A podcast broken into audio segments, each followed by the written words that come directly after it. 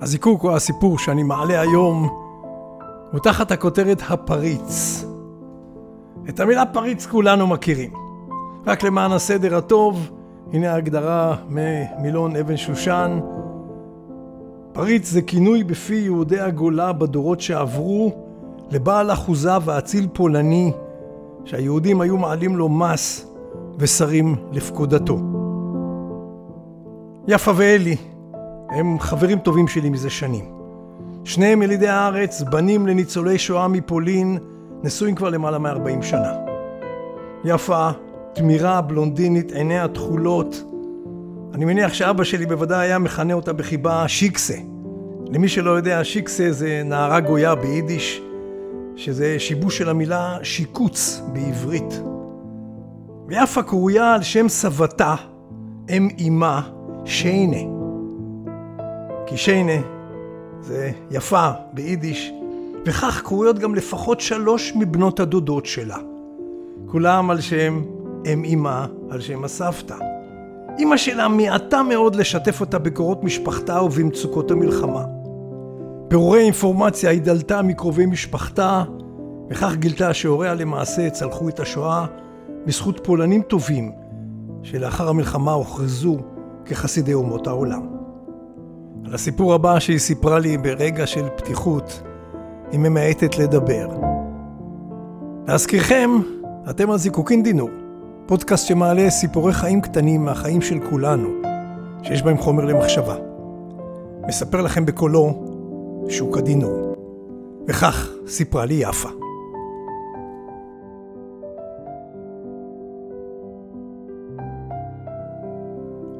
מפירורי הסיפורים שליקטתי, כך היא מספרת לי יום אחד, כך באקראי. הבנתי שסבתא שיינה הייתה יפהפייה בצעירותה. כשמה כן היא, שיינה פירושו יפה. הבנתי גם שלסבי הייתה חלקת אדמה מכובדת, ושיהיו להם 11 ילדים. מתוכם רק שבעה נותרו בחיים לאחר המלחמה. תהיתי משך השנים, כך ממשיכה ומספרת יפה, איך הייתה לסבי נחלה גדולה כשהפרוטה לא הייתה מצויה בחלקו. וגם טעיתי על כך שהאחים והאחיות כאילו חולקו לשתי קבוצות. חלקם חסונים, תמירים, שערם בהיר ועיניהם תכולות, ממש כמוני, וחלקם נמוכי קומה, שפופים קמעה, כהי שיער. יום אחד כשדודי נפטר ונסעתי לניחום אבלים, פגשתי את בתם, בת דודתי, ששמה כשמי יפה, ואז לפתע היא אומרת לאימה, דודתי בת התשעים, ספרי לה, ספרי לה, הגיע הזמן שתדע על הפריץ. דודתי זזה במבוכה בכיסאה, באי נוחות, ואז הפילה עליי את הסיפור הבא, ששמעתי לראשונה בחיי, ונתן לי הרבה הסברים לתהיות שהיו לי.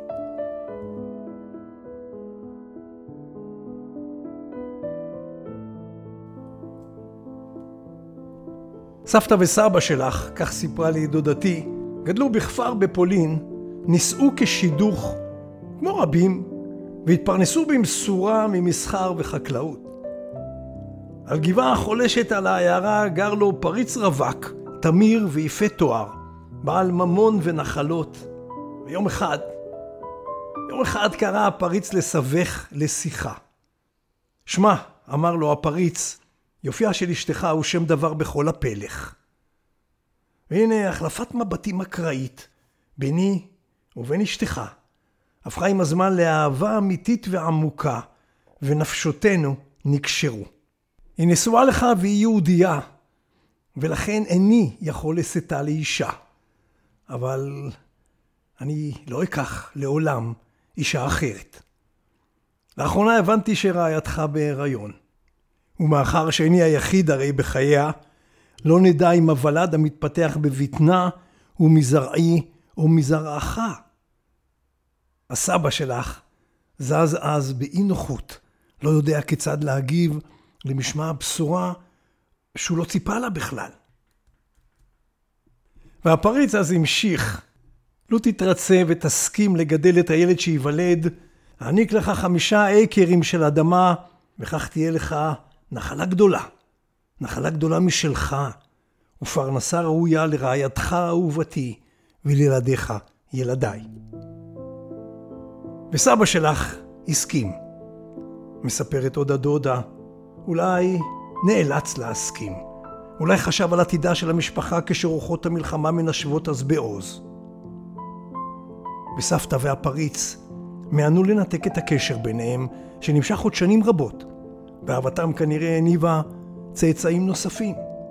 וכך, סבך וסבתך גידלו 11 ילדים, שכפי שאת מבינה, חלקם פרי חלציו של הפריץ, וחלקם פרי חלציו של סבא, ואין איש יודע מי הוא של מי.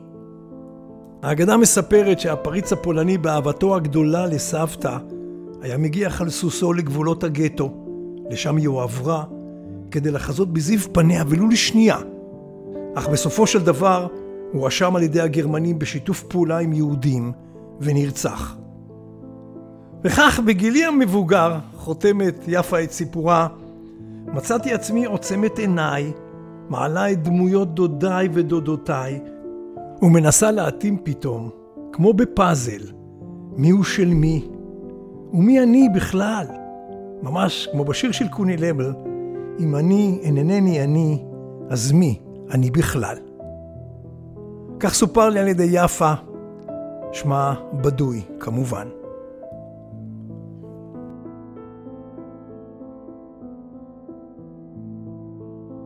עצמתי גם אני את עיניי אחרי ששמעתי את סיפורה של יפה, וחשבתי לעצמי, שוב, כמה עולם ומלואו יש מאחורי כל אדם, וכמה סבוכים הם מערכות היחסים בין אישה וגבר, מקדמת דנא. ומסקרנות גרדה התעניינתי כיצד המסורת היהודית מתייחסת לכך. מכיוון שהאימא יהודייה, הרי שהילדים הם גם יהודים בכל מקרה. אבל יותר מעניין היה לשמוע שני דברים נוספים. רוב בעילות אחר בעל, כך אומרת המסורת היהודית, ולכן כל הצאצאים הם של הבעל, ללא כל קשר למעשיה של אשתו, ואינם נחשבים כממזרים. ולא רק זאת, גם זאת, לפי המסורת, כל מערכת יחסים עם גוי, גם מרצון, נחשבת כאונס, ובאונס ילדים אינם נחשבים ממזרים. כך אמרו לי יודעי דבר. זיקוקין דינו, שוק הדינו.